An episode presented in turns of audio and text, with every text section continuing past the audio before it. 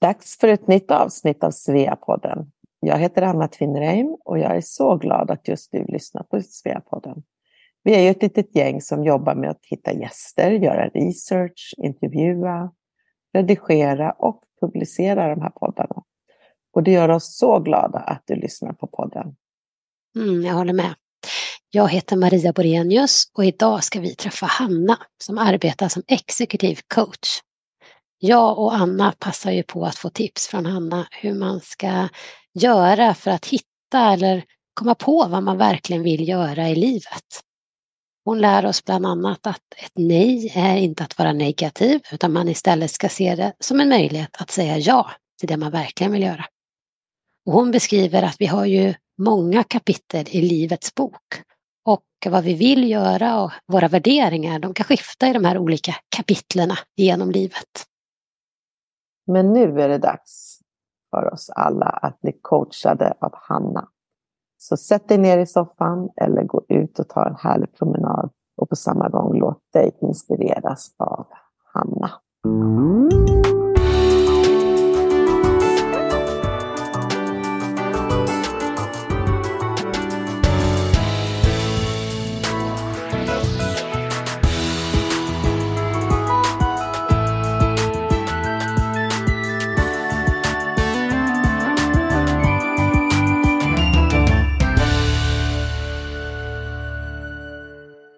Hej, jag heter Hanna Bankier och som coach hjälper jag individer att utvecklas. Främst genom att ha koll på sin tid och sin energi på bästa sätt. Jag jobbar även med företagsutveckling, jag är talare och content creator. Jag sitter i norra Kalifornien och i morse var dimman tjock, men nu tittar solen fram. Hej Hanna, välkommen till SWEA-podden. Tackar. När du säger norra Kalifornien, vart bor du någonstans då? Jag bor i Berkeley som är en universitetsstad precis utanför San Francisco. Vad mysigt. Det låter ju som ett jättetrevligt ställe att bo på. Där har jag varit på en outlet sale för North Face en gång, kommer jag ihåg. Det var det är min minne av Berkeley. Den ligger nedanför gatan, ja. Det är typ 4 minuter från där jag bor. Ja, okej, du ser det. Där har jag också varit. Ja, men jättekul att ha dig med, verkligen. Jättehärligt att vara här. Har ni haft några julmarknader i helgen eller var det i Los Angeles det var svensk julmarknad? Nej, Sveas stora 40-åriga tradition. Julmarknaden i San Francisco var i helgen. Jag och min yngste tonårskille var där och volonterade. Och kollade på Lucia-tåget. Och det är så man vet att juletiden kommer. Det är alltid första lördagen i december. Och då får man den så mycket julkänsla man nu får här borta när solen skiner. Och det inte är någon snö och lite sådär. Men absolut. Jättestor succé i år igen. Ja, vad roligt. Har du hållit på i 40 år, sa du? Mm. Hur mycket folk kommer det då på en sån här grej? Ja, över 3000. Wow. Så vi är ungefär 200, jag tror i år var vi drygt 200 volontärer. Och sen så ett Lucia-tåg på över 50 pers och över 3000 besökare som kommer. Så det är verkligen en long-standing tradition. Och nu, pandemin gjorde att det vacklade lite och det fanns på andra ställen. Men nu är vi tillbaka där vi har varit de senaste åren och det är jättehärligt. Ja, vad roligt. Jag har varit med på många sådana där också. Jag bodde i Chicago. Kör du, Anna? Nej, i Toronto har vi haft en sån här long-standing tradition också. Mm. Med en julmarknad som involverar hur många volontärer och tid som helst. Så det är när jag bodde i Chicago så hade vi Lucia-tåg vid au pairer som bodde där. Och då körde vi Staffan var en stalledräng och naturligtvis så fick ju den enda killen sjunga liksom, Staffan-delen av låten. Och när vi var klara så sa min amerikanska familj det var helt fantastiskt men varför fick han sjunga solot? Då hade vi ju glömt att beskriva att det var killarna som skulle sjunga den sången. Och de bara så här, han kan ju inte sjunga. Varför fick han sjunga solot? Det är så, för oss var det så självklart att det var han som skulle sjunga. Liksom. Ja, så är det. Mm, det är kulturella olikheter. Ja, verkligen. Och du jobbar ju som du sa till vardags som executive coach. Och jag läste att en av dina kunder beskriver dig som en critical thinking ninja, en kritiskt tänkande ninja. Det tycker jag låter väldigt spännande och det vill vi naturligtvis höra mer om vad det betyder. Och i dagens intervju så tänkte Anna och jag ta tillfället i akt och liksom låta dig coacha oss lite grann när det kommer till det här som du hjälper dina kunder med att hitta sitt liksom varför och vad man vill och lite sådana saker. Så det ser vi jättemycket fram emot. Ja, precis. Det ska bli jättekul. Men vi tänker att vi ska väl börja lära känna dig lite grann, eller hur Anna? Vi börjar den änden. Absolut, det tycker jag. Det är ju jättespännande också. Du, om inte vi har helt fel för oss så flyttade du som sagt till San Francisco-området. Flyttade du dit med en gång när du flyttade till Sverige? Ja. Mm. För mer än 25 år sedan. Och hur kom det sig att du flyttade första? Jag flyttade för kärleken, så att jag kom till Berkeley från början. Min numera dåvarande man, men pappan till mina barn. Vi träffades i Sverige, hans mamma är svenska. Men han växte upp här i Berkeley och vi gjorde long distance ett tag. Och sen så kände jag att han kunde faktiskt ganska mycket om Stockholm där jag växte upp. Och vi hade gemensamma vänner hemma, men jag kunde nästan ingenting om USA. Jag hade mest bara förutfattade meningar och kände att jag ville lära känna hans liv och hans vänner. Så att jag sa att då flyttar vi hit på max 5 år. Och sen flyttar vi hem. Han påminner mig mer än en gång att han var ju redan hemma. Liksom, Sverige var ju inte hemma för honom. Men ja, nu som sagt, jag flyttade hit 98 så det har gått 25 år. Och alldeles uppenbarligen har min 5-årsplan uppgraderats några gånger. Att ändrats. För livet händer. Det gör ju det. Hur ser livet ut i Kalifornien för dig då? Du jobbar som executive coach vet vi ju, men jobbar du hemifrån, går du in på kontor, jobbar du? Ja, så. Absolut, så jag jobbar för mig själv, så jag har ett eget företag som heter Working Solutions Group och jobbar nu mer hemma. Tidigare innan pandemin så tyckte jag verkligen om att, eller det gör jag fortfarande, men då var det, mina klienter var liksom inom köravstånd och det var mycket på plats och speciellt när jag går in i organisationer och jobbar med hela team och håller föredrag och vi gör olika trainings. Och sen kom pandemin och då ändrades allt. Så det var både för- och nackdelar med det. En var ju precis det vi gör nu, vilket är att vi pratar genom olika tidszoner och allting via Zoom och det funkar hur bra som helst när man väl kommer över det där, så där vill jag ju inte att det ska vara. Jag vill ju vara i person och jag vill ju känna efter och hur står de och hur går de och vad är energin i rummet, som är otroligt mycket svårare att göra genom skärmen. Men det gjorde också att helt plötsligt så hade jag klienter i Chicago, jobbade med ett dansföretag, jag hade en klient i London, jag hade en klient liksom över hela världen. Och det hade inte kommit till skott om det var så att jag bara var inom köravstånd inom mina klienter. Jag gjorde också en serie, jag höll ett föredrag, ett webbinar för SWEA tidigt under pandemin, eller jag tror det var i januari 2021 eller något sånt där. Och sen det genererade till en otrolig efterfrågan, så då gjorde vi en hel kurs.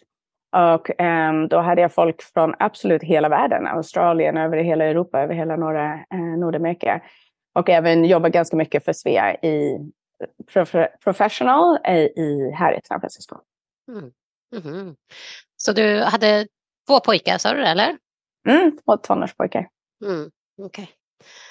Och de går på high school, eller så här typiskt amerikanskt, liksom amerikansk fotboll och liksom, nej, den typen av intresse. Nej, amerikansk är jag inte heller på att säga. Amerikansk fotboll har jag väldigt, väldigt svårt för med alla hjärnskakningar och så att det har vi styrt åt andra hållet. Plus att deras pappa är otroligt bra fotbollsspelare, så det har blivit otroligt mycket fotboll under åren. Det kändes som att vara en mycket mer internationell sport. Jag menar, vart man än tar vägen i världen så kan man spela fotboll. Alla spelar fotboll. Så vi gör vad vi kallar riktig fotboll och inte amerikansk fotboll. De spelar musik båda 2. Den yngsta är kvar i high school. Den äldsta är nu på andra sidan landet utanför Boston i Massachusetts och går på college andra året. Så... Okay. Ja, det ser man. Det är lite spännande där i USA att de flyttar så långt bort när de ska gå på college. Liksom. Det är ju över halva Europa, liksom, så långt bort är det. Eller hela Europa kanske. Nej, det är verkligen långt. Och när jag sa att okej, det är lite långt, då tittade han på mig och sa, mamma, du flyttade från Sverige till Kalifornien. Och jag sa, okej, då får jag bara tänka om där. Jag sa, du är halvvägs hem då, du är halvvägs till Sverige. Så att det. Du har inte flyttat än så länge, har du inte flyttat lika långt som jag gjorde. Nej, det är sant. Vi brukar ju fråga gäster om de har några favoritplatser där de bor. Och jag tänker liksom Kalifornien, norra Kalifornien och sådär. Om vi skulle åka dit idag, vad får vi inte missa, tänker du? Oh, ja, det beror ju på hur lång tid har ni. Alltså Kalifornien, hur lång tid har vi, Anna? En vecka? Ja, länge har vi. Hela livet. Alltså Kalifornien är ju den delstaten med störst utbud när det gäller mångfald. Alltså om man tittar på the continental US då, så inte ta med Alaska, så har vi ju den högsta toppen. Vi har den djupaste dalen i Death Valley. Vi har ju jättemycket hav. Vi har otroliga berg. Vi har en natur som är helt oslagbar. Och med tanke på alla människor från absolut hela världen. Så du kan ju hitta precis vilken mat som helst. Det är svårt för mig att gå in i mataffärer i Stockholm. Även om det har verkligen blivit otroligt mycket bättre än när jag flyttade hit för 25 år sedan. För här finns allt. Alltså man går in i en mataffär och det finns kanske 8 olika sorters tomater. Och det är inte konstigt. Och vi bor ju i Kalifornien där 25% av all frukt och grönt odlas i hela USA. Så det finns verkligen allt. Men om vi ska prata om platser specifikt, så ett ställe när man kommer och inte kanske flyttar hit och här jättelänge är Muir Woods, som ligger precis norr om Golden Gate-bron. Och det är den här ikoniska röda som man känner igen och associerar med San Francisco. Och dit kan man åka bara på ett par timmar. Och då är man någon helt annanstans. Man hör inga bilar, man hör ingenting. Mobilen funkar inte. Det finns ingen mottagning. Och de här träden är de största, mest magnifika träden i hela världen. Alltså man känner sig väldigt liten och väldigt nära liksom, naturen, och allt hänger ihop. Så det är nästan en spirituell plats för mig. Så den är fantastisk. Jag älskar havet. Tyvärr, där vi bor är det kallt i vattnet. Man associerar ju ofta Kalifornien med liksom beach och surf och liksom bikinis. Och det kan absolut vara varmt i luften, men vi kommer få ju vad jag kallar Alaska isvatten som kommer ner. Så att våra strömmar går ju neråt, så att det är kallt i vattnet. Men oerhört vackert. Och sen så har vi Tahoe med Lake Tahoe som är en av de största insjöarna uppe i bergen. Jag älskar att åka skidor, så att ha tillgång till snö utan att behöva skotta snö varje morgon när man ska ta sig hemifrån. Men att köra en sådär 3-4 timmar och sen få vara uppe i snön är otroligt. Så vi bor väldigt, väldigt bra. Vi har jordbävningar och vi har lite politik och lite sådär. Men vi bor väldigt bra. Så har dina killar vuxit upp med skidåkning och sånt också? Absolut. Ja, det var ett beslut vi fattade tidigt. Dels för att det är någonting som vi både pappan och jag väldigt mycket tycker om. Men också var vi lite så här strategiska och insåg att det är så pass dyr sport. Att det är någonting som de inte kommer att ha råd att göra utan oss på väldigt länge. Så att så länge vi är villiga att betala så kommer de vilja åka skidor med oss. Så det har varit en väldigt bra investering. Ja, det är nog inte dumt tänkt. Du var från Stockholm i Sverige, eller så? Är du uppvuxen i Stockholm? Jag är uppvuxen precis utanför Stockholm, så Jakobsberg, en förort som ligger 2 mil nordväst om stan. Mm. Så du är ändå från en storstad, kan man väl säga då? Det är liksom... Ja, alltså nu de senaste åren, alltså jag vet inte när jag var hemma i Jakobsberg senast, det är ingen av mina människor bor kvar där längre, utan alla har flyttat därifrån. Så att jag anser absolut att Stockholm är min stad. Liksom. Nu råkar det också vara en av de absolut vackraste i hela världen, så ja, det är det. Den claimar jag. Du har ju en bakgrund, har vi läst, som tv-producent också. Det blir man ju också nyfiken på. Kan du berätta lite om den karriären? Ja, så att jag var väl en sådär 14 ungefär när jag bestämde mig för att jag skulle jobba med tv. Och på den tiden i Stockholm, vi hade kanal 1 och 2. Alltså det fanns ju inte, det här var innan TV3 och TV4 och 5an hade kommit. Så att, men jag bara bestämde mig för att det var det jag skulle göra. Och lyckades snacka mig in till att få en praktikplats på SVT en sommar. Och, sen tog jag studenten och tittade på alla universitetsutbildningar och insåg att det fanns ju ingen där som skulle ta mig närmare till tv. Så att jag flyttade till England ett tag, kom hem och sa att nej, men det är här jag ska göra. Så då tjatade jag, eller kanske inte det trevligaste sättet att säga det, men jag var envis nog, eller bestämd nog, att få ett jobb på Z-tv. Som då var ju Sveriges liksom, MTV i Stockholm, och väldigt, väldigt coolt. Så då jobbade jag där länge. Sen gick jag en skriptutbildning på SVT Jobbade som skriptare, gjorde Sikta mot stjärnorna, Care of Segemyr, massa stora produktioner länge.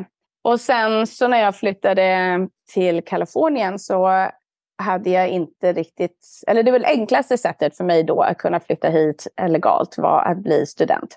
Så då fick jag ett studentvisa och då gjorde min undergrad, my bachelor's in communication arts. Så fortsatte liksom tv-banan fast liksom fick utbildningen efter jag redan hade gjort det under några år. Och sen under den tiden så vann jag även mitt green card i lotteriet. Så...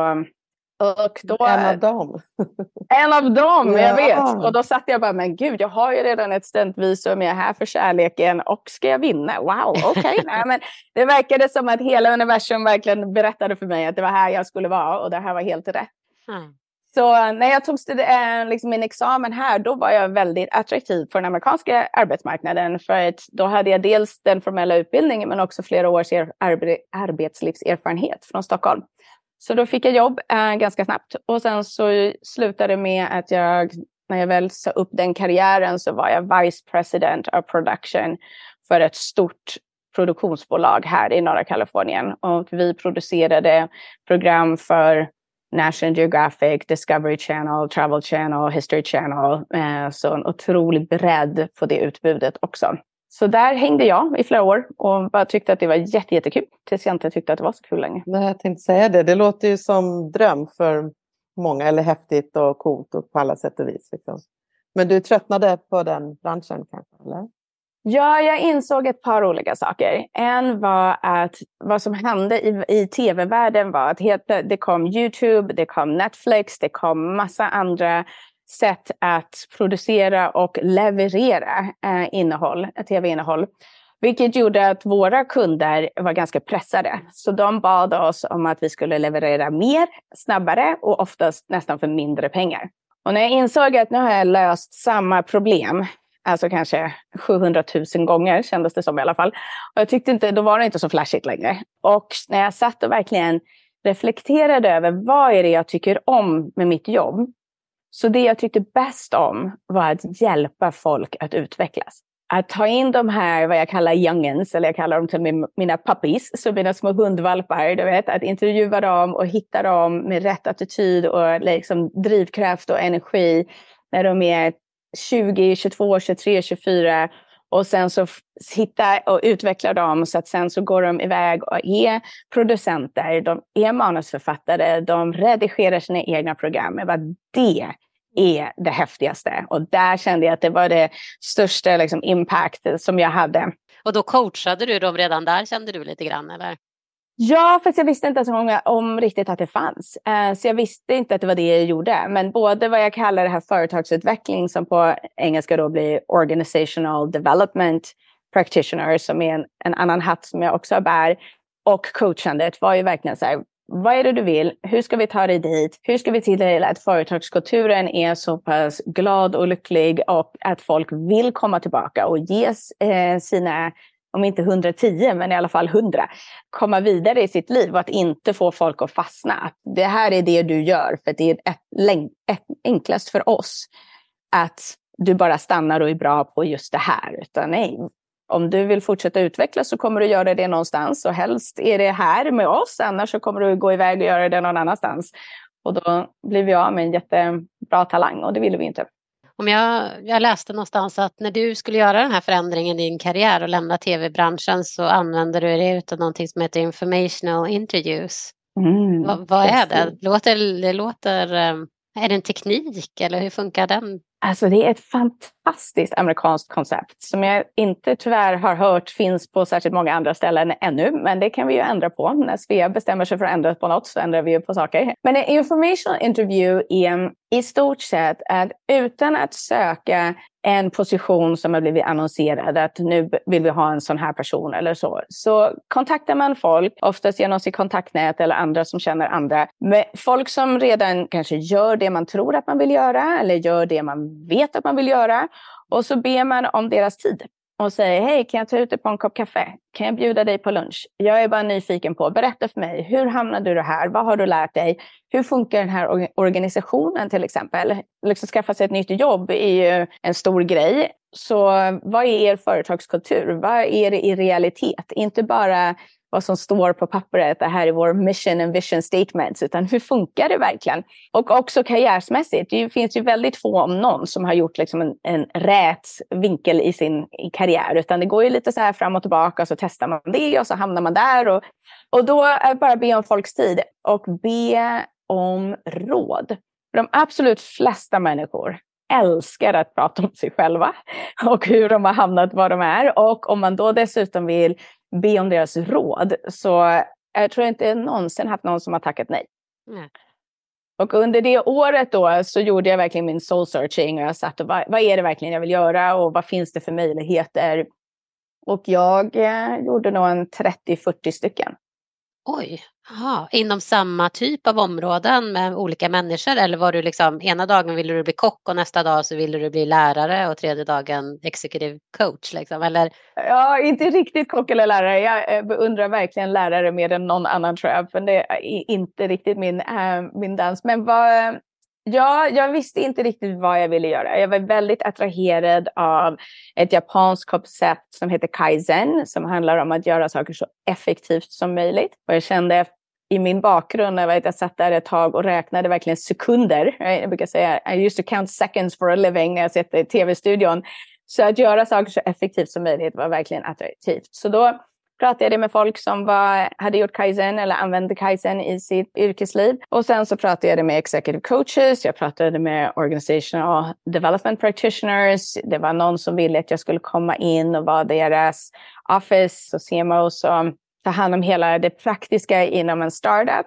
Och då sa jag, okej, jag har 2 ganska små barn. Vill jag göra en startup? Hur mycket tid och energi kommer det krävas? Och ja, så bara satt och nosa på massa olika saker.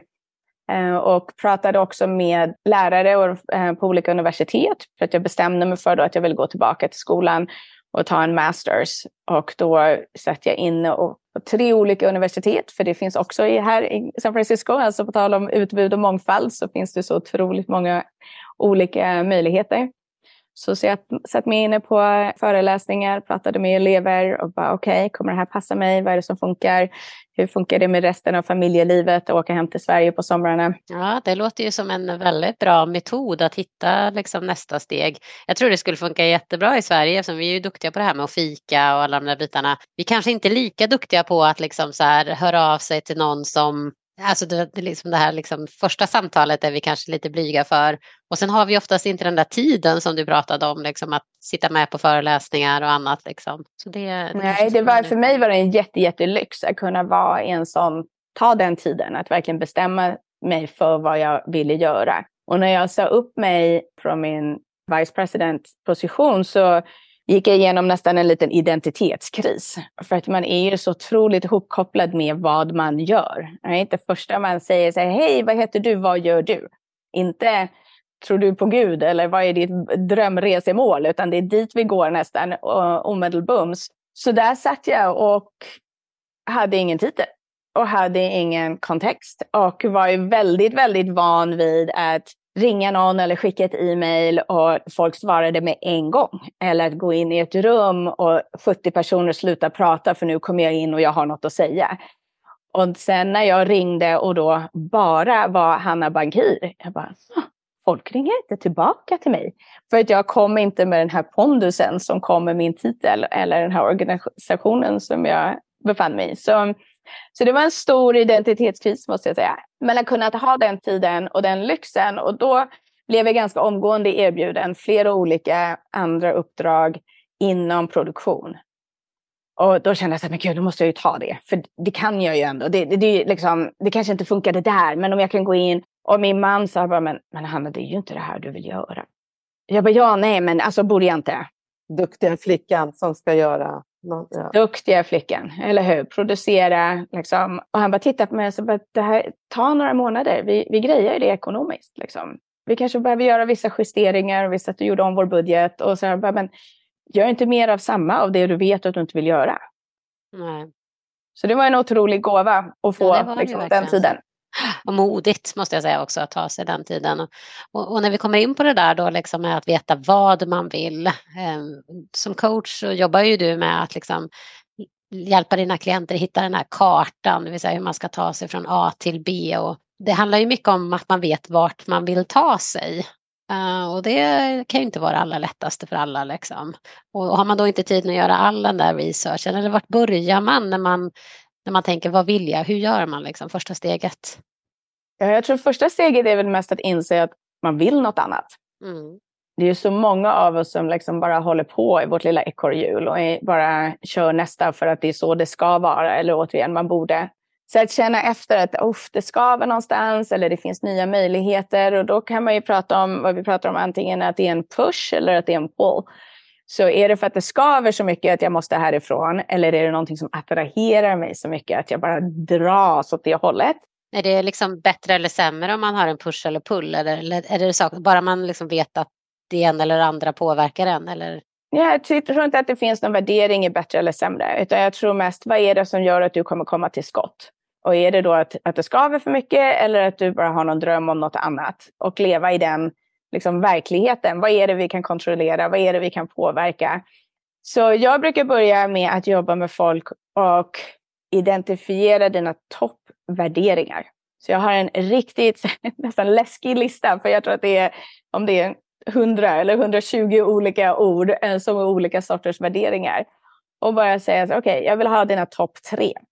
Och det gör man oftast inte på 5 minuter, utan man sitter och fnular lite och känner efter. Och när vi pratar om värderingar så hänger det väldigt mycket på att man kan ha olika toppvärderingar och olika kapitel av sitt liv. Okay. Så du kan ha ett kapitel när du kanske är jättedriftig och ambitiös och karriären har ju väldigt stort fokus. Och sen så kanske du blir förälder och då kanske det skiftar. Att nu är det familjen som har prioritet och då är den värderingen mycket högre värde. Eller liksom den kommer upp till toppen. Och sen så har vi ett annat, mina ungar nu håller på, en har redan flyttat, den andra är på väg om något år. Okej, så då är det klart att jag alltid värnar om familjen och välbefinnandet och välmåendet inom familjen. Men nu har jag mer tid och energi att ta tag i min karriär eller mina kreativa saker som jag tycker om. Som ger mig livsglädje och livslust. Ja, det är spännande att tänka på att det är de där som du säger. För annars tror man ju att det liksom... Att man nästan blir lite rädd när man känner att ens värderingar håller på att skifta lite. Eller fokuset för en själv. Liksom, för att man, särskilt om man då går från en tydlig familjefas över till nästa fas. Är det liksom så här, känner jag igen mig själv i det här? Men det är ju skönt att veta liksom, att det är helt naturligt. Och det är som det ska vara. Och att man ska tillåta sig själv att känna att värderingarna skiftar. Precis, för att livet skiftar. Mm. Så olika prioriteringar. Och det är oftast, jag menar, som vi pratar om att det är en så här identitetskris om man inte vet liksom, eller har sitt yrke som hej, jag heter Hanna, jag är. Liksom, vad är det? Och lika så när barnen flyger iväg. Okej, och speciellt om man har gått in och varit väldigt aktivt och förankrad i sin mammaroll och haft sin mammaidentitet väldigt nära sig. Och då när de inte behöver en dagligdags på samma sätt, vem är jag nu? Vad vill jag? Helt plötsligt så finns det massa tid över och kanske energi. Och vad vill jag göra med den? Och den personen som jag var innan jag blev mamma är ju absolut inte längre. Och omständigheterna har skiftat och möjligheterna kanske har skiftat. Man kanske befinner sig någon annanstans ekonomiskt. Man kanske befinner sig i en relation eller inte i en relation. Och vad är det som ger mig glädje och livslust nu? Så det är både att hitta liksom, tillbaka till sig själv, men också att hitta den här nya versionen av sig själv.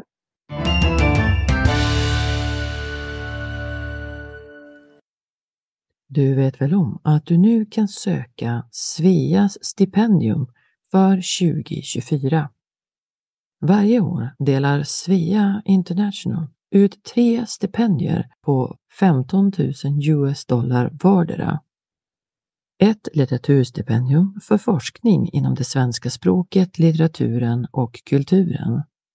Agneta och Gunnar Nilssons stipendium för studier av interkulturella relationer.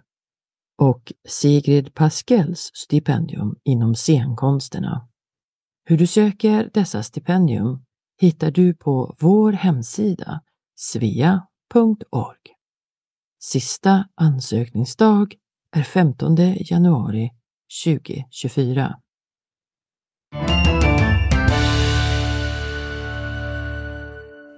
Det är bra att du har de här 120 värderingarna på lista, för jag kände genast att jag skulle behöva hjälp och liksom sortera i det här.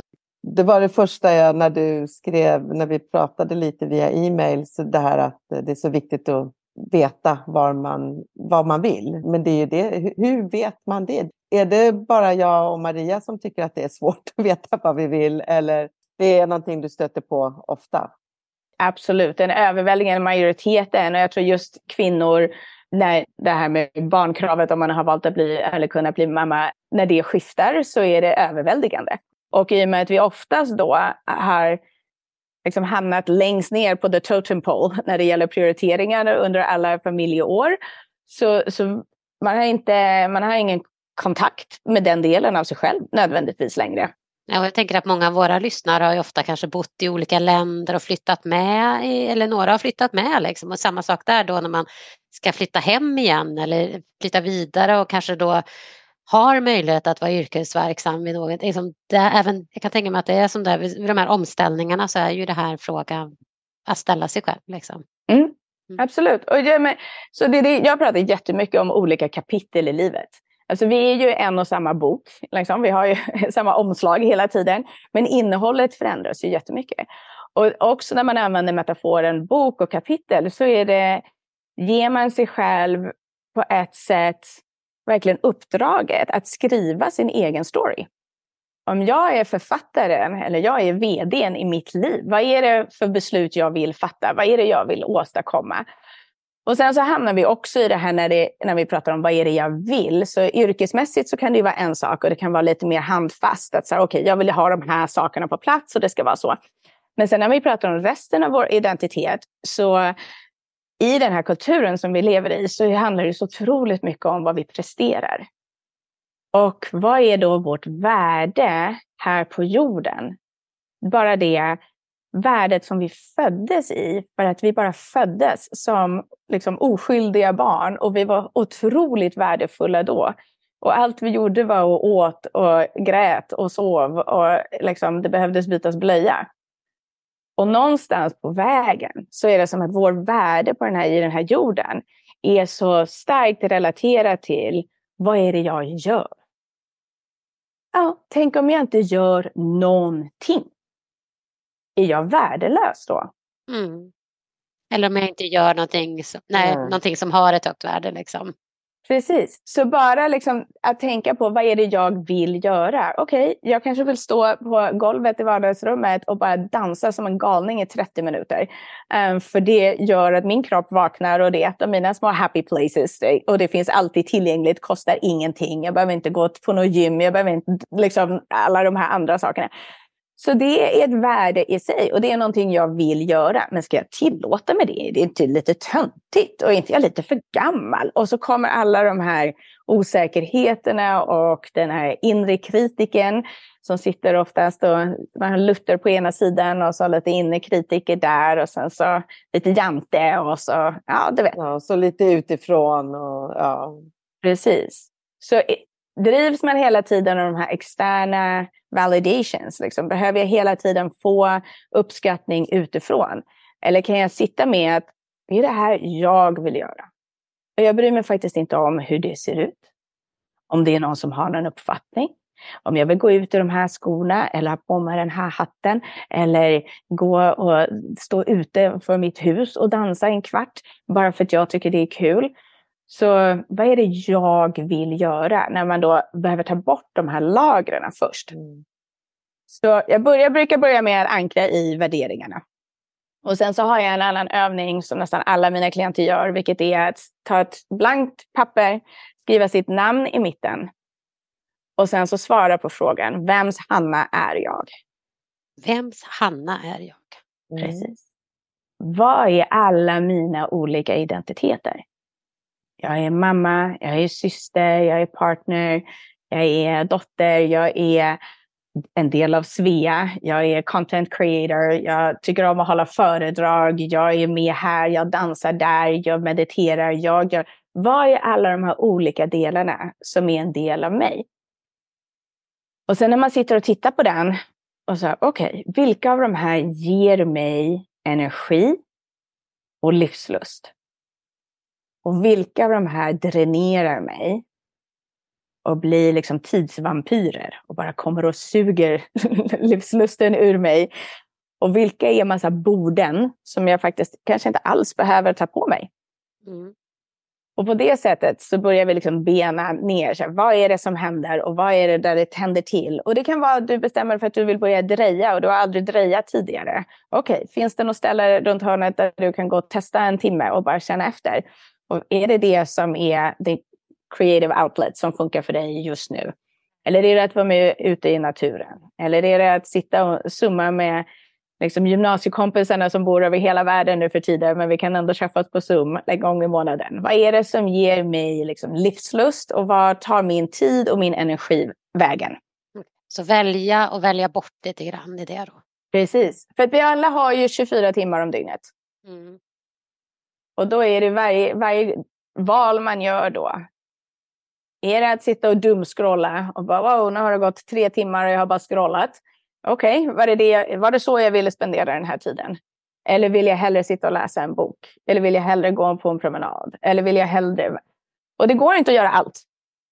Nej, det måste man komma ihåg också. Man kan inte bara lägga till. Liksom. Nej, då jag tänkte bara säga, då kommer vi in på det här att du har ordet nej som betyder inte bara... Man tror ju att det är bara ett negativt ord kanske, men... Förklara hur du ser på ordet nej. Det tycker jag är lite spännande. Absolut. Så för mig så är nej egentligen ett verktyg för att kunna säga ja. Så vad är det som jag är så här verkligen entusiastiskt. Hela kroppen är med. Lutar mig framåt, armarna uppåt. Vill säga ja till. För att få utrymme, tid och energi. Till de sakerna eller de personerna, de relationerna, den gemenskapen, vad det nu än är som just du vill säga ja till. Så betyder det att då säger vi nej till andra saker. Men är vi våra egna värsta liksom fiender när det kommer till det här med att liksom göra det vi verkligen vill? Är det vi som sätter snubbeltråd åt oss själva liksom i det här alldeles för mycket? Kan man som coach liksom känna att det handlar väldigt mycket om att man problematiserar eller hittar på eller liksom fastnar i gamla? Eller liksom, är det därför man inte vill liksom våga välja det positiva? Ja, det finns nog lite olika svar på det. Jag tror att vi lever ju i den här kulturen när vi fortfarande anpassar oss kanske alldeles för mycket till förväntningar som andra har på oss. Oavsett om det tjänar oss själva. Och då menar jag inte att vi alla ska bli narcissistiska och totalt egoistiska, utan att man gör väldigt mycket för att antingen för att det är en uttalad förväntan eller för att man själv tror att det finns en förväntan på en hur man ska spendera sin tid och sin energi. Så där kan vi absolut komma i vägen, speciellt när vi pratar om people pleasers. Absolut majoriteten av kvinnor och flickor blir ju uppfostrade till att sätta andras behov framför sina egna. Och det är då man får den här duktiga flickan. Det är konceptet. Alltså den vill man ju bara ta bort. Slänga ut genom fönstret en gång för alla. För att vi blir verkligen uppfostrade och socialiserade till att försaka oss själva. Och att det finns någon så här...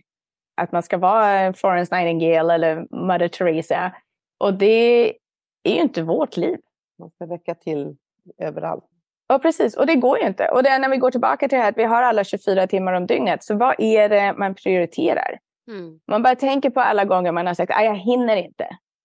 Vad sägs om att istället så använder vi ordet jag prioriterade inte. Men det är ju modigare att våga säga så.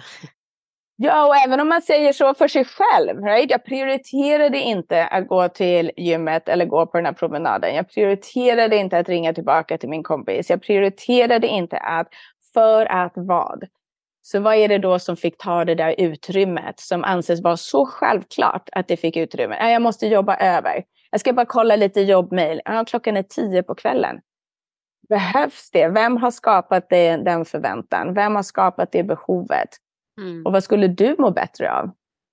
Som jag bara återkoppla vad jag hörde där lite grann, så att börja med värderingarna och tänka på det lite grann som att de kan skifta över tid, att man ser livet i kapitel liksom, med att värderingar skiftar utifrån vad man har för livssituation och att man behöver ha ett aktivt samtal med sig själv kring de här värderingarna kontinuerligt och särskilt då kanske när man står i ett vägskäl.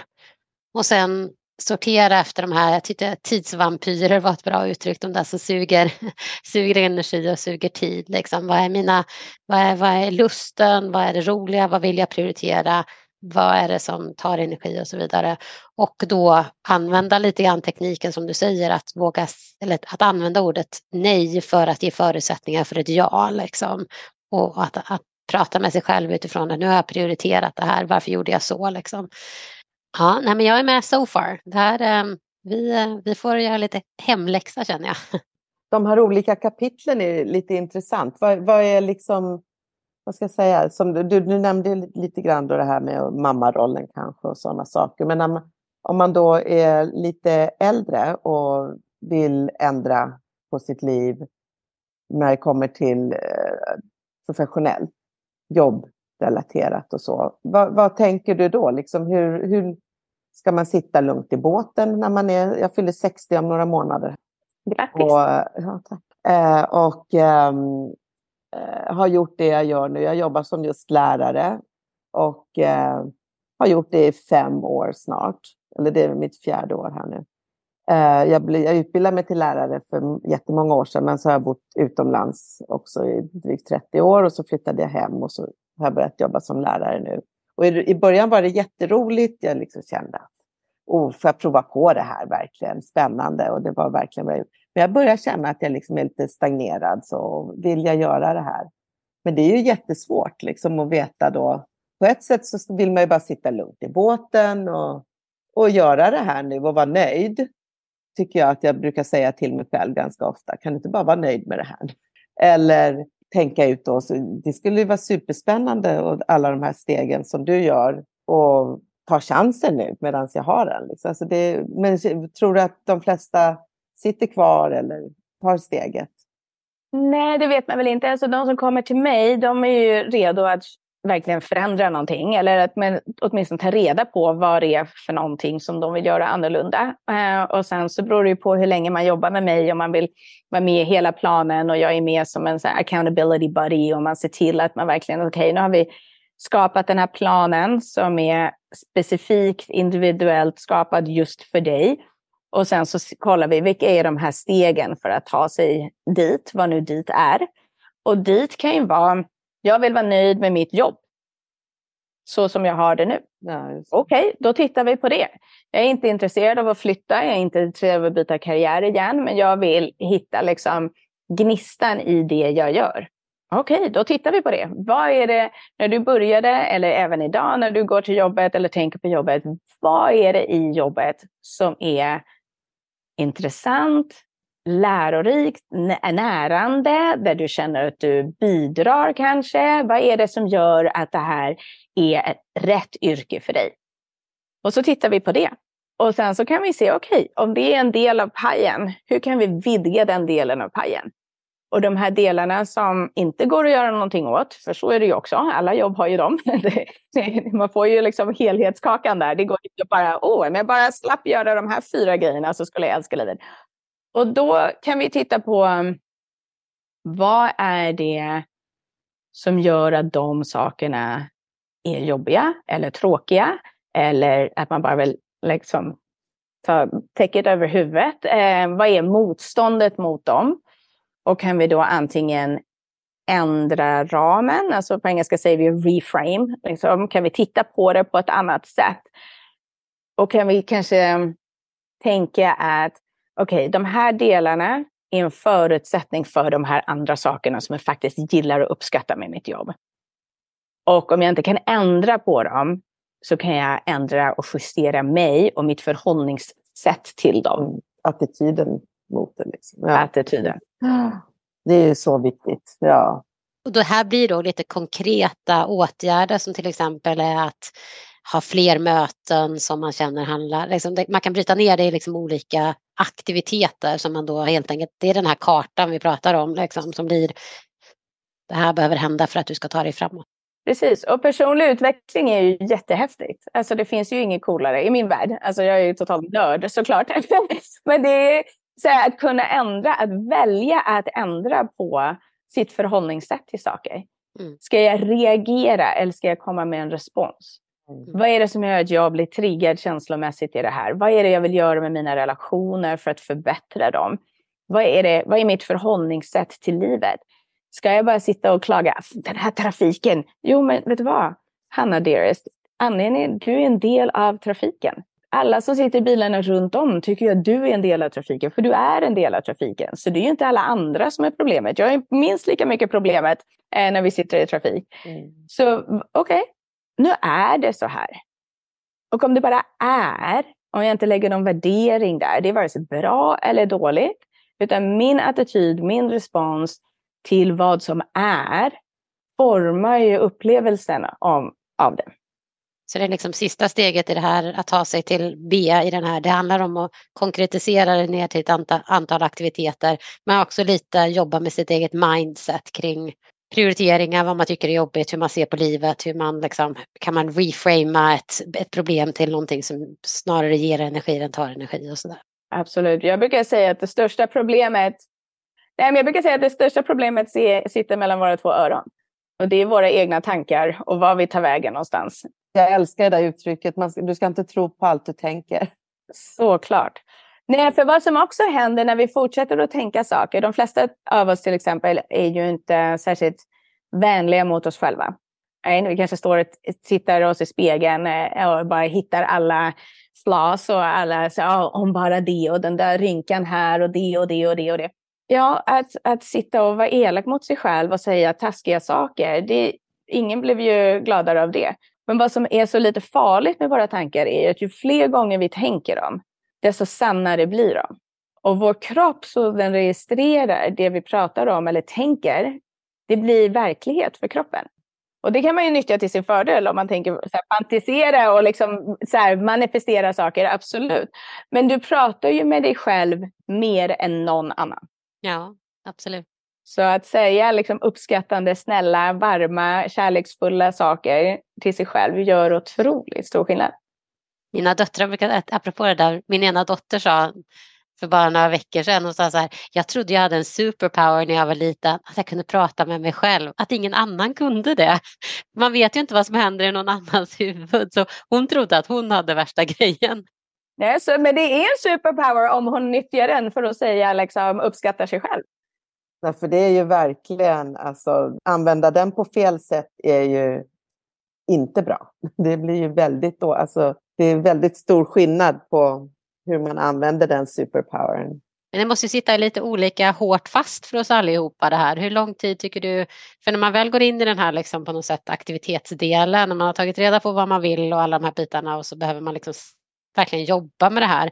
Hur lång tid skulle du säga att det, liksom, finns det någon typ av liksom, norm för att det tar ett år innan man har liksom, förändrat? Eller hur snabbt kan man röra sig framåt i att liksom, börja nå sitt mål eller det man vill göra?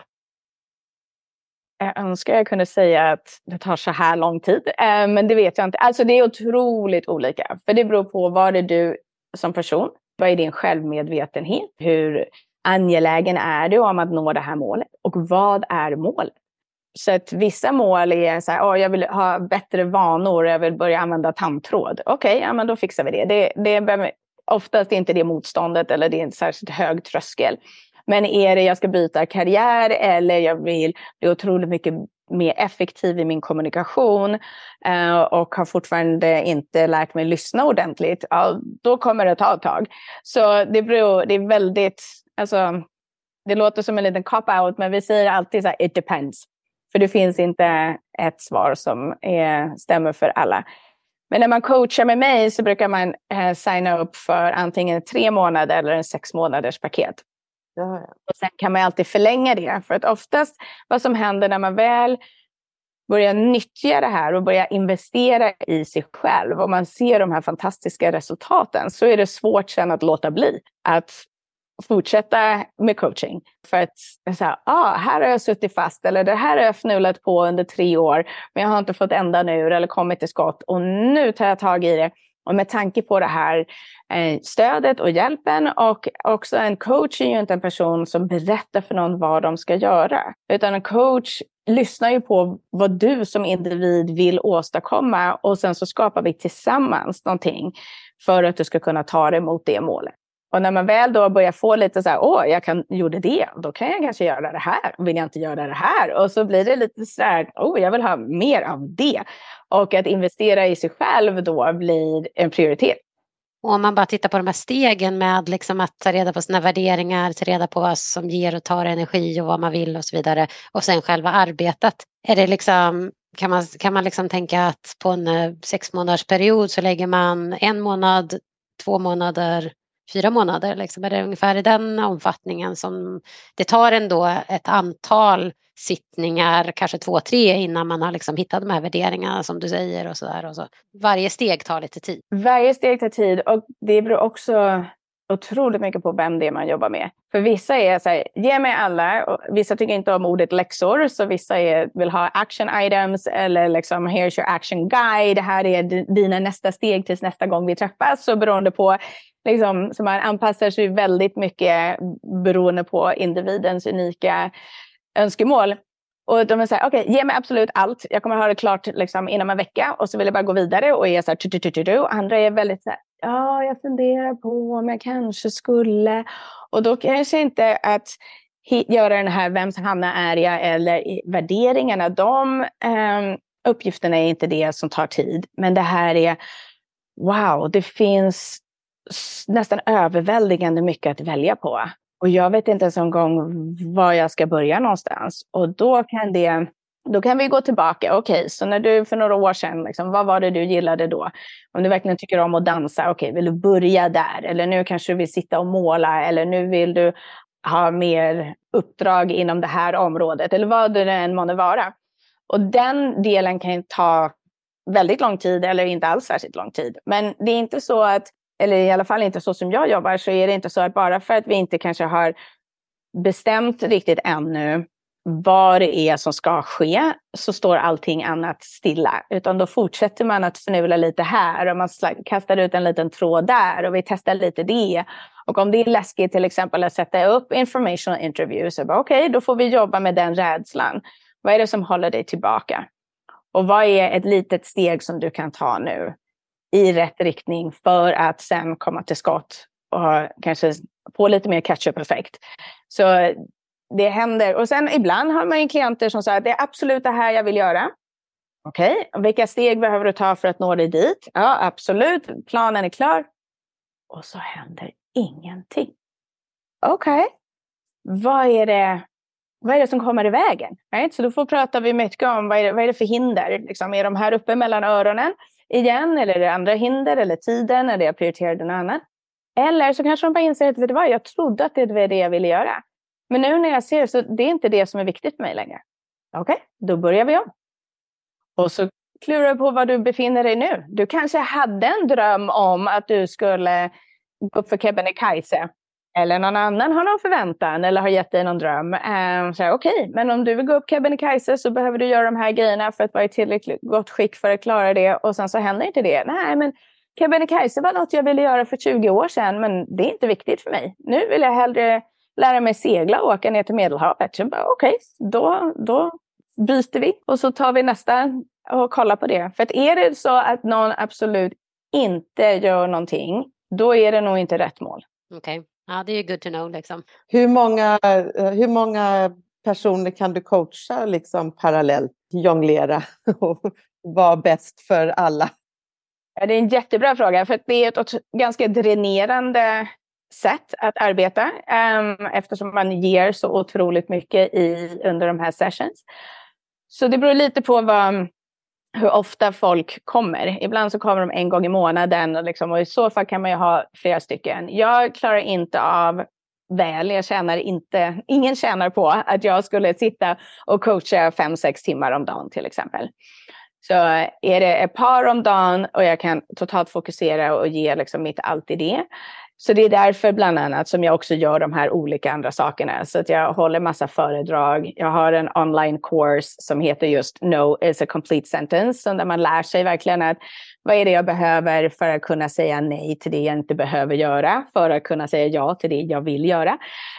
Och sen så när jag gör träningar och håller föredrag och så inom organisationer så är det andra muskler och annan del av min energi. Så att det blir lite allt möjligt. Kan du berätta vad du hade en titel på det där, organizational, vad kallade du den delen? Ja, det heter Organizational Development Practitioner. Och det är ju inte sådär bara rullar av tungan precis, utan det är lite såhär... Och ingen självklar översättning på den heller, kände jag.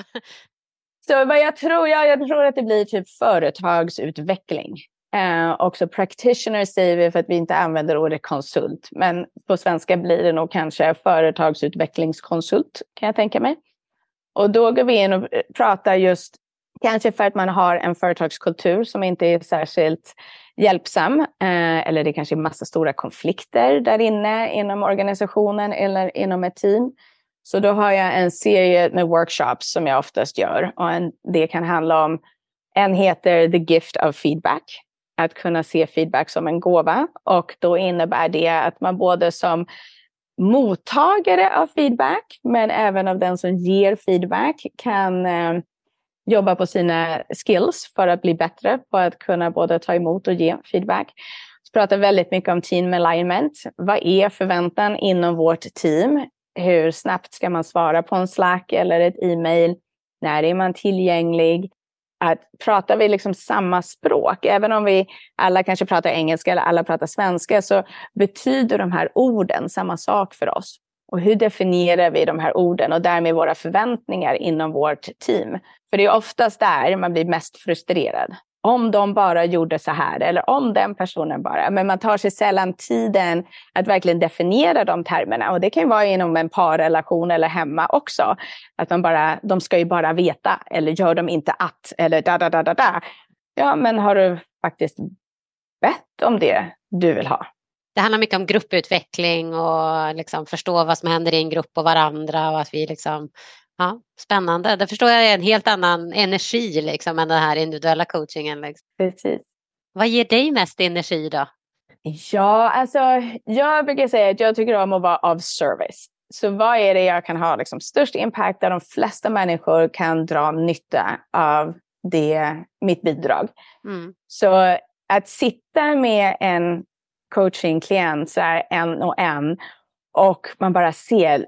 Alltså bara, de bara, aha, och det här, och det här, och det här. Alltså då känner man sig som man, så här, wow, liksom Superman eller Superwoman.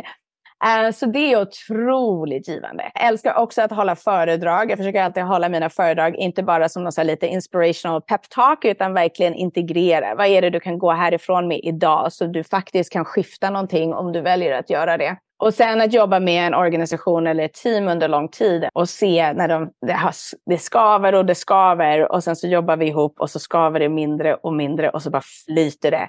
Och man har liksom tilliten inom teamet har växt otroligt mycket.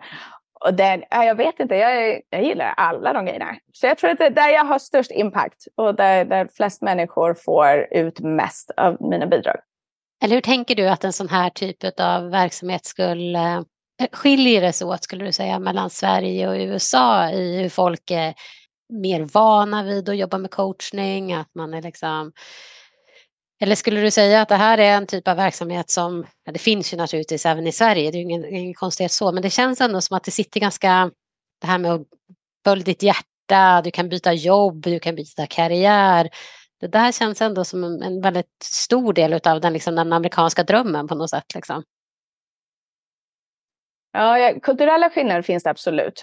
Nu bor jag ju dessutom väldigt nära Silicon Valley. Så där har ju alla en coach. Liksom, vare sig du spelar tennis eller ska liksom spela trumpet eller vad du än gör. Så att ha en coach, att förvänta sig att man inte kan göra allting själv, är väldigt vedertaget. Många firmor som investerar pengar i företag sätter ofta som krav att ledarskapet jobbar med en coach. Så det finns helt klart en kultur, men förväntan en kultur här. Och sen så som du påtalar, att här Alltså USA och jag tror kanske främst Kalifornien är väldigt mycket landet där du kan reinvent yourself. Du kan ha haft 3, 4, 5, 6 olika sorters karriärer och det är inte konstigt utan det bara visar att du har en bredd och att du fortsätter att bygga och att du fortsätter att utvecklas och du testar något nytt. Och hela det beginner mindset, att inte liksom fastna, att bara fastna i att känna sig trygg i sin kompetens. Och där känner vi kanske att Sverige inte riktigt är lite löst och ledigt. Men det har ju också med hur man jobbar här. Alltså, folk anställs och du kan börja på ditt nya jobb om 2 veckor. Det är inga 3 månaders uppsägningstid. Det är liksom det rör på sig otroligt mycket mer. Gör också att det är väldigt mindre tryggt. Alltså det är en otryggare arbets... På båda håll, ja precis. Precis, så för- och nackdelar med det mesta. Men när jag läste någon statistik häromdagen som sa att coaching, och nu kan man ju säga att det finns life coaching, executive coaching och sådär, men att det är ett av de snabbaste växande yrkena i USA. Så att det sprider sig. Jag har en klient som är vad vi kallar the mid-states och där är coaching inte alls lika vedertaget. Och när jag jobbar med den... Det är en hel accelerator som jobbar just med nybörjarentreprenörer. Och de har också insett att ja, vi kan lära dem marknadsföring och vi kan lära dem allt om bokföring och allt sånt där. Men återigen, om de inte har rätt mindset så spelar det inte så stor roll. Och då kommer sannolikheten att deras nya företag kommer lyckas är mycket mindre. Så nu har de tagit in mig så att jag kommer in och är en del av den utbildningen. För att det som återigen hamnar här mellan våra öron är ofta det som hindrar oss och stoppar oss. Ja, spännande verkligen. Ja, vi skulle kunna sitta här hela dagen och bli coachade där igen, känner jag. Jag tycker att det är lite, jag vet inte om det riktigt hör ihop, men lite grann det här att nyfiken som ord har lite negativ klang i Sverige, kan jag känna ibland. Att man vill ju inte vara nyfiken. Eller man ska ju inte vara nyfiken, medan i Nordamerika så är det ganska positivt att vara nyfiken. Som du började inledningsvis att säga att alla tycker verkligen om att prata om sig själva. Det är inte många som inte gör det. Men finns det inte en nyfiken person mitt emot så är det ingen som frågar liksom. Jag tycker att det är viktigt eller det är roligt att vara nyfiken. Och det är spännande liksom med människor som är lite nyfikna och frågar en sak och så. Och det då också och om nya karriärer, alltså vara nyfiken inom allting liksom, som du sa, man landar i sin trygghet och fastnar där. Och det är då man lägger lite lock på nyfikenhet också liksom. Vad finns det mer där ute liksom? Ja, och ett sådant lätt sätt att vidga sina vyer. Att bara vara nyfiken och fråga. Jag brukar säga att vi kan inte resa lika mycket som vi vill. Så vi reser med magen genom att gå och äta massa olika sorters liksom, mat från över hela världen. Och testar man nya smaker och nya konsistenser. Allt det gillar man ju verkligen inte. Men då har man testat. Och ja, vad var det värsta som kunde hända? Det var att jag inte gillade det. Okej, ja, då beställer jag inte det nästa gång. Men vi fortsätter att vara liksom, nyfikna. Och jag tror att det är... Jag undrar om det du säger att det i Sverige att det blir lite nyfiken lika med nosy. Som att man ska in och gegga lite istället för att ha ett genuint intresse av du har en helt annan livserfarenhet än vad jag har. Vad häftigt. Berätta. Precis. Och det här med att inte att verkligen jobba med sig själv. Att inte tänka att det där låter jättekonstigt. Eller de agerar på ett sätt som jag inte... Alltså att inte hela tiden känna att det behöver vara fel. Liksom. Så jag har bott i Kina i några år. Och där måste man ju jobba kontinuerligt med det. Liksom, i form av... De gör verkligen inte som jag kan tänka mig. Eller hur blev det så här? Liksom, och så vidare. Men att jobba med den här... Om jag bara utgår ifrån att det inte finns ett rätt och ett fel. Så kanske det där de gör är lika... rätt liksom. Men det där måste man ju jobba med sig själv, att det finns inget rätt och fel. Det finns väldigt få saker i livet som är rätt eller fel liksom. Hur man väljer att äta, göra, sova, klä på sig, you name it liksom så här. Hur man public display liksom av saker och ting och så här. Alltså, det är ju... Vi har ju lättare i våra hjärnor tycker jag om när det är svartvitt. Men vi lever någonstans i allt det grå i mitten. Och det är en otrolig gråskala. Så jag tänker på det när du säger så här, rätt och fel. Om du ska ta bussen till exempel. Så säger du så här, nej men den går åt fel håll. Det gör den ju inte. Den går ju precis där den ska. Den går åt andra hållet. Så det är inte den bussen du vill ta. Du vill ta bussen som går åt det här hållet. För dit är du på väg. Men det är ju inte fel håll. Så vi liksom lägger till sådana här saker hela tiden. Så när man kommer på sig så bara, så kan jag ju inte säga till grabbarna, pojkarna. Utan nej, den går åt andra hållet. För nästa dag så står vi på den sidan gatan och ska ta bussen. Och så bara, men mamma, den här går ju åt fel håll. Jag bara, nej det gör den ju inte. För nu är det ju dit vi ska. Så den går ju precis. Bara någon annanstans. Mm. Ja, man måste börja med liksom, så att säga, de små stegen i den där förändringen, mindsetet liksom. Mm. Och det hör ju ihop med kultur, acceptans, alltså mycket sånt. Det är spännande. Ja. Vi brukar avsluta våra intervjuer lite grann med att fråga våra gäster om, det känns som att du har jättemånga på lut, ett livsmotto som du lever efter. Som du har hjälpt dig kanske professionellt och privat. Eller så. Absolut. Både professionellt och privat varje dag. Ibland måste jag påminna mig om. Speciellt när det handlar om relationer med andra människor. Det är just att leva i verkligheten. Och vad jag menar med det då är att inte leva med något så här magiskt tänkande. Att om den här personen gjorde så. Eller om det var så här. Eller jag skulle önska att. För så är det inte.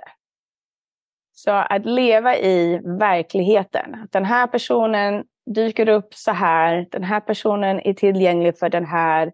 Den här jobbet kommer ta mig så här långt. Det här huset kanske är rätt just nu. Men om det inte bor fullt lika många människor i det här huset behöver man samma hus. Så att leva i verkligheten. Mm. Ja, bra. Verkligen. Mm. Där får vi ta till oss, Anna, kände jag. Ja, absolut. Det är så lätt att sväva ut eller som sagt landa i något som kanske inte riktigt är verkligheten. Mm. Nej, precis. Och tillbaka till det här med att liksom att gå omkring och inte vara nöjd. Liksom förvänta sig någonting annat. Det är ju ingen skön känsla liksom. Så att leva i verkligheten handlar ju också om att acceptera andra människors val och beslut och omständigheter liksom sådär. Så att, det känns, det får vi fundera vidare på tror jag.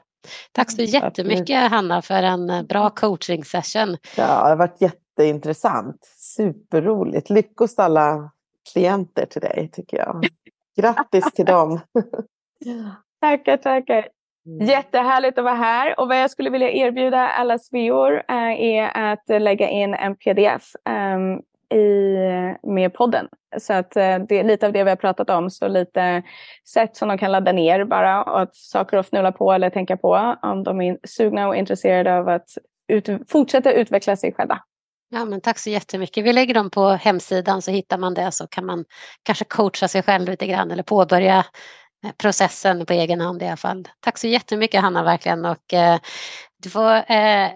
ha så trevligt där borta i den somriga Kalifornien. Mm.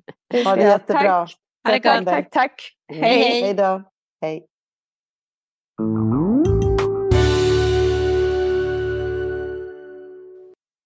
Den här podden är inspelad och producerad för SWEA International.